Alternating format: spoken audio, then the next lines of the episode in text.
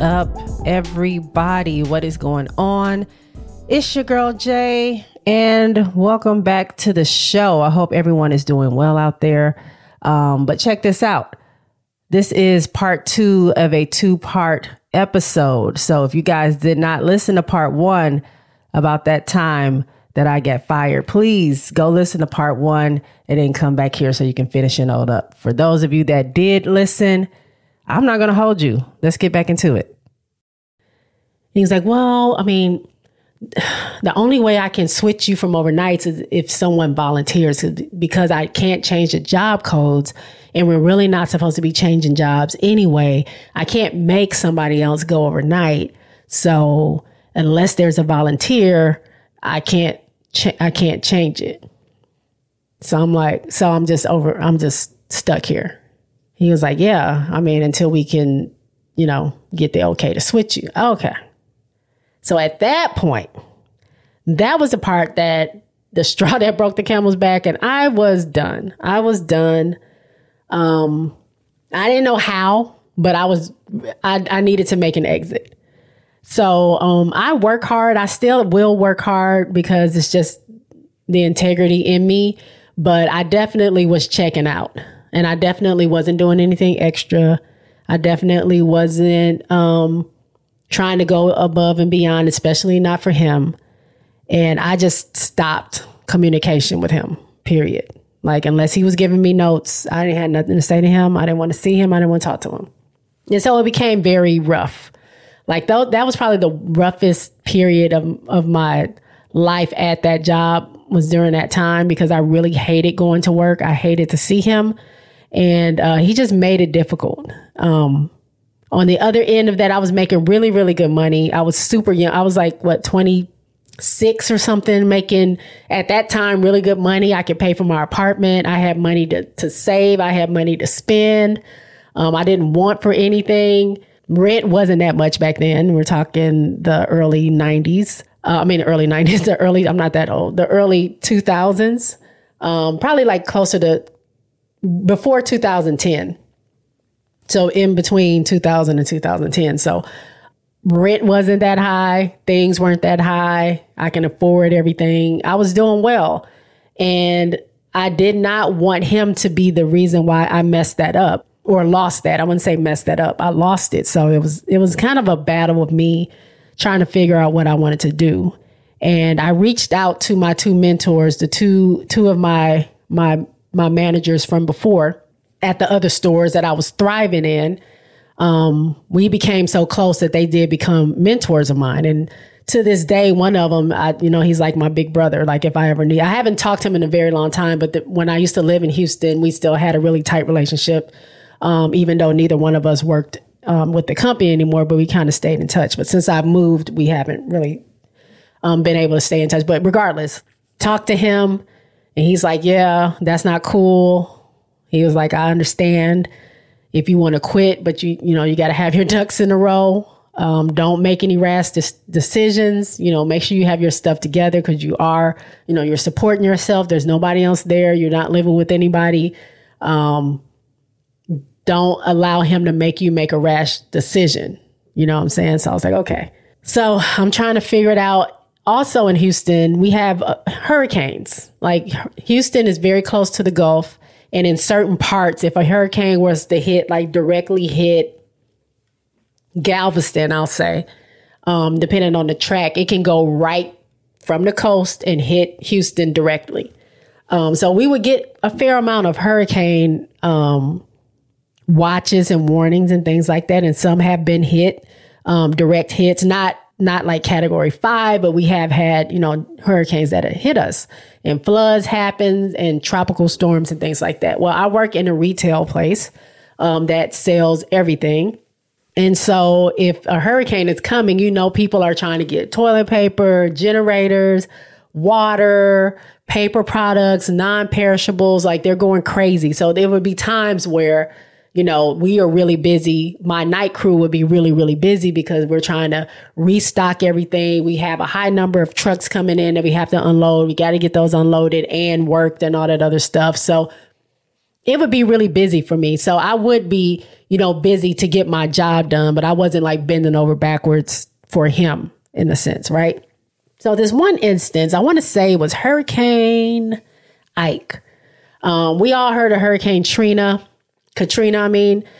We had a lot of Louisiana people that work for our company come and, and work in our stores in Houston and, and move there and stuff like that.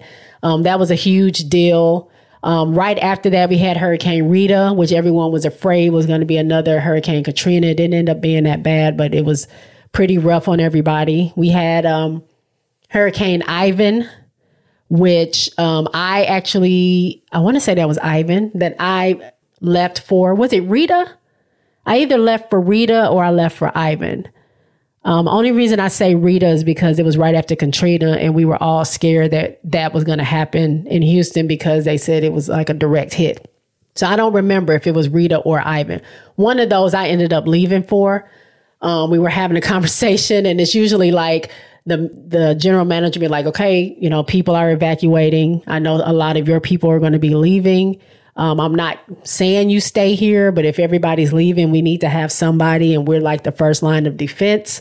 So if you can stay, we would appreciate it. And, you know, pretty much what he's saying is like, don't evacuate, don't leave, stay so we can have someone, you know, be in the store, work the store, or whatever. Like they'll close the store for the actual hurricane, but who's going to be there to, to work after that's over? Who's going to be there to, to make sure we can get everything done before we have to close the store, make sure everyone can get their water and stuff like that. And, you know, be open for the customers to get their stuff. That was the, the thing.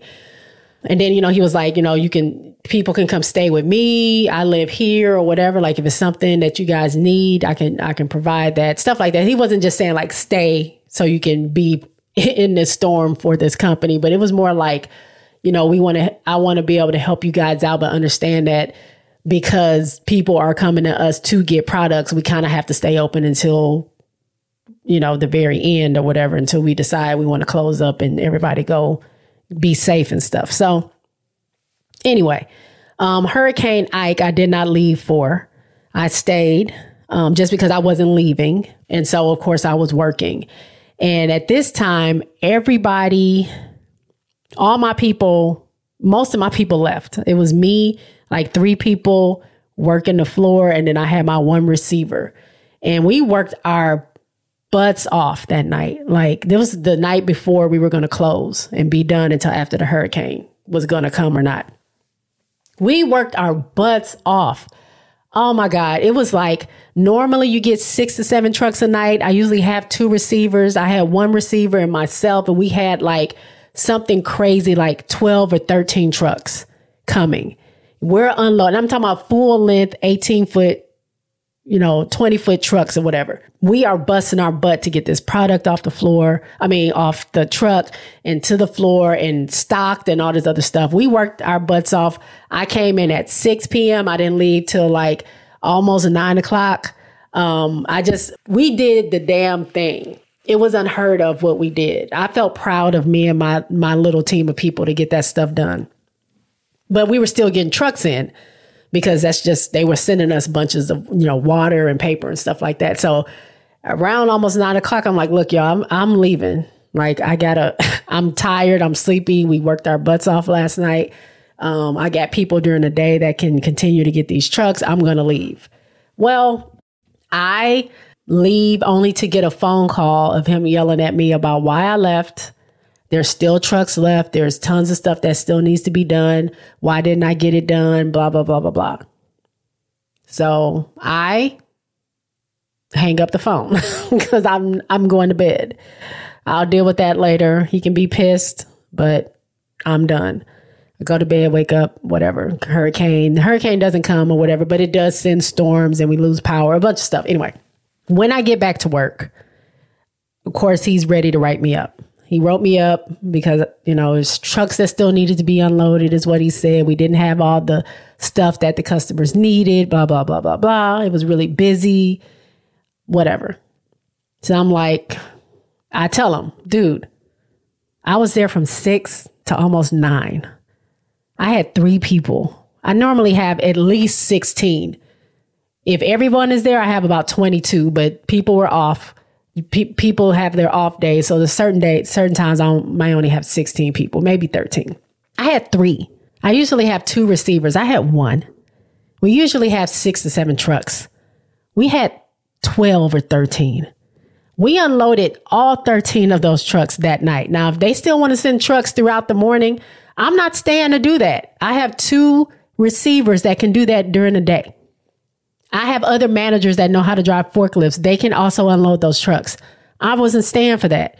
So he said it was unacceptable. He wrote me up. So I already knew it's starting. It's starting, right? He found some other stuff, started writing me up. And then one day he just came to work and asked me for my keys, told me I was no longer welcome there. He didn't want me in his building. And so I'm like, well, am I fired or what are we doing? Well, I don't know, but you're not going to be working here. Give me your keys. Okay, cool.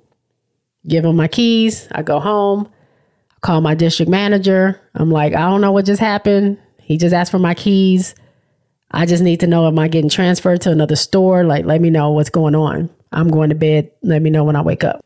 So he calls me back when I wake up. He's pretty much like, no, that's not how we do things. I'm not sure what he's thinking. Something obviously is very wrong. I need to dig into that. Um, obviously, both of you um, I've heard what he had to say. Really, I, I know what he's saying, but that's not how we handle things. If if there's an issue, he needs to follow the policies. Um, we just don't ask for keys and send people off. That's not what we do. I'll see about a transfer. I'm not really sure. I need to, you know, still sort, sort things out. So here, you take uh, the rest of the week off. I think I had two more days to work, and then I was going to be off anyway for the weekend. Take the rest of the week off uh, we'll sort this out. I'll have you talk to HR. Um, they'll give you a call and then maybe we can figure something out. I was like, all right, I'm salary, I'm still getting paid.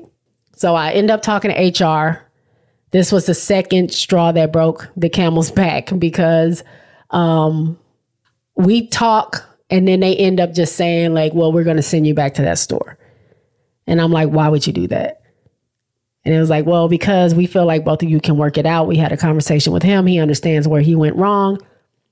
You know, you can go back to that store. And I'm like, well, why can't I just get a transfer? And it was like, well, we don't really move issues. I'm like, so why why am I being called an issue? What do you mean?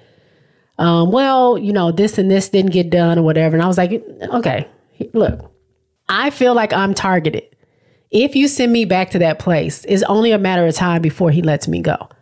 I'm like, can you not look into his track record and see how many people he's written up. How many of them were women? How many of them were women of color? How many issues has he had with women that weren't his friends? Look at my track record. How many times have I had a perfect eval? How many times have I met with corporate people for job opportunities? How many times have I been written up in my eight years of working with this company? How many times have I had any write ups? How many how many times have you had heard my name about any kind of disciplinary issues at all? Is it not odd that now all of a sudden I get with this person and now all this shit is happening? Is that not does not no one see that? Y'all don't see that? Well, we blah blah blah. Okay, we're good. Thank you. I'll go back to the store. I just know my my my days are are numbered. So I talked to my mentor again. I'm like, okay, what do I do? Because I really just want to quit. And he was like, Well, I get that. I know that. But just just hear me out. This might be unorthodox. But if you quit, they don't have to pay you out your vacation. They don't have to pay you out your bonus. They can just let you go and he can try to fight you where you don't get unemployment. I'm not saying he will, but he sounds like the kind of douchebag that would try to do that if you allow him to fire you, they have to pay you out your vacation. They have to pay you out your bonus. You're already fully vested, so you get your 401k with you, and you can get immediate unemployment because it was involuntary. He was like, just hear me out. I know you don't want to do that. I know you have pride, but if you let him fire you, you get this stuff. He was like, and if you need a reference whenever you look for another job, I was your manager. I can give them all the reference you need. They never have to talk to him. They never have to know that you were fired. No one will ever know.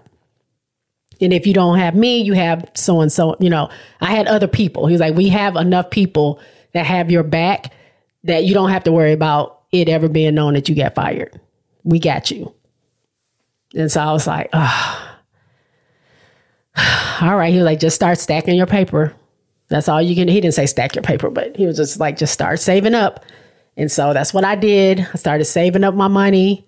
I wasn't going out. I was, you know, keeping a good savings. And, you know, one day, again, after him, him nitpicking me over some other crap, um, he let it go for like probably a month. For a month, he was like being normal and it seemed like everything was good. I know it wasn't. I was still watching my back, but he just left me alone. And then after that month, he he started again. And so um, I left on my 15 to go pick up one of my friends from work for work to bring him to to work because we work you know at the same place. And uh, my best friend um, at the time called me and she was like, "Look, so and so and his assistant are here. It's six in the morning. They don't come in until nine. So we already know. She was like, they're here. They're looking for you. I told them you went on break, but I'm just letting you know ahead of time that they're here. So I'm like, okay, well, it's happening. It's happening today. And she was like, yeah, I think so. So I get back to work. He sees me. He says, uh, hey, let me talk to you upstairs. So I already know. I've already been checked out. I was just waiting for this moment. Um, he brings me to the office, and I honestly, y'all, I don't remember anything he said because I blacked it out. I was not listening or looking like I didn't care. I had my keys ready to give to him. Um, I was just wondering where my money was. I was like, "So you pay out, pay me out my vacation and my bonus, right?" He was like, "Yeah." Okay, so where's that? Like, there's no need to explain anything to me. It doesn't matter. Please give me my money. And so he ended up giving my, giving me my money. I had about about eight grand um, that I got paid out um, in cash because they couldn't write a check. You had to give me that in cash. And uh, then you know it was time to like escort me out or you know let me leave or whatever. So him and his assistant gets up. Her name was uh, Sarah, I believe. So I look at her and I'm like, well, it was pleasure working with you. I know you just started. Um, I feel very sorry for you to have to work with him. Um, and, uh, you know, you've been nothing but good to me. I really appreciate it. Thank you for everything that you've done. I hope you enjoy your career, but I, again, feel sorry for you to have to be his assistant and not assistant, but his, well, pretty much his assistant. And, uh, she was like, okay. So she shook my hand and then he's, st- he's standing up thinking I'm about to shake his hand. I don't remember the words that I said, and I don't know if I said anything really. I just looked at him and looked at his hand and made my way to the door. Like, please, excuse me, get out of my way. And he was like, Well, it was nice working with you. Yeah. Excuse me. Let me get my stuff out of my locker. Totally ignored him, walked out. And as much as I did not want to be fired, it was the honestly the best thing for me. I was really stressed out. Nobody should be that stressed out at 27 or 26 or however old I was. It was a lot of stress. Um, but a huge weight fell off my sh- shoulders. And um, it's funny because I parked in the back. Um, and usually he parked somewhere near me. Couldn't, I didn't see his truck. They said he hid his truck because they thought I was going to do something to it. So there's that. Um, but I will say, um, karma is always going to be car- karma. And um, he didn't have such a great life um, after that. I don't know what he's doing now, if he's okay or whatever. I do know he got sick. I do know his he got a divorce. Um, I do know he was having issues with that. I do know the store once I left was going to hell in a handbasket. Also knew he started targeting other, um, at least two black women that were there. Um, actually, another woman too that wasn't black. But um, he just continued his pattern. And then all this stuff started happening to him where he got sick. Um, I think he had to step down. His something was going on with his family, and then his wife left him and all that stuff. So I mean, I don't feel bad about any of that. Um, as long as that's it's been 15 years, I understand, but I just don't enjoy evil people. I don't enjoy vindictive people. And um, I don't I don't like that.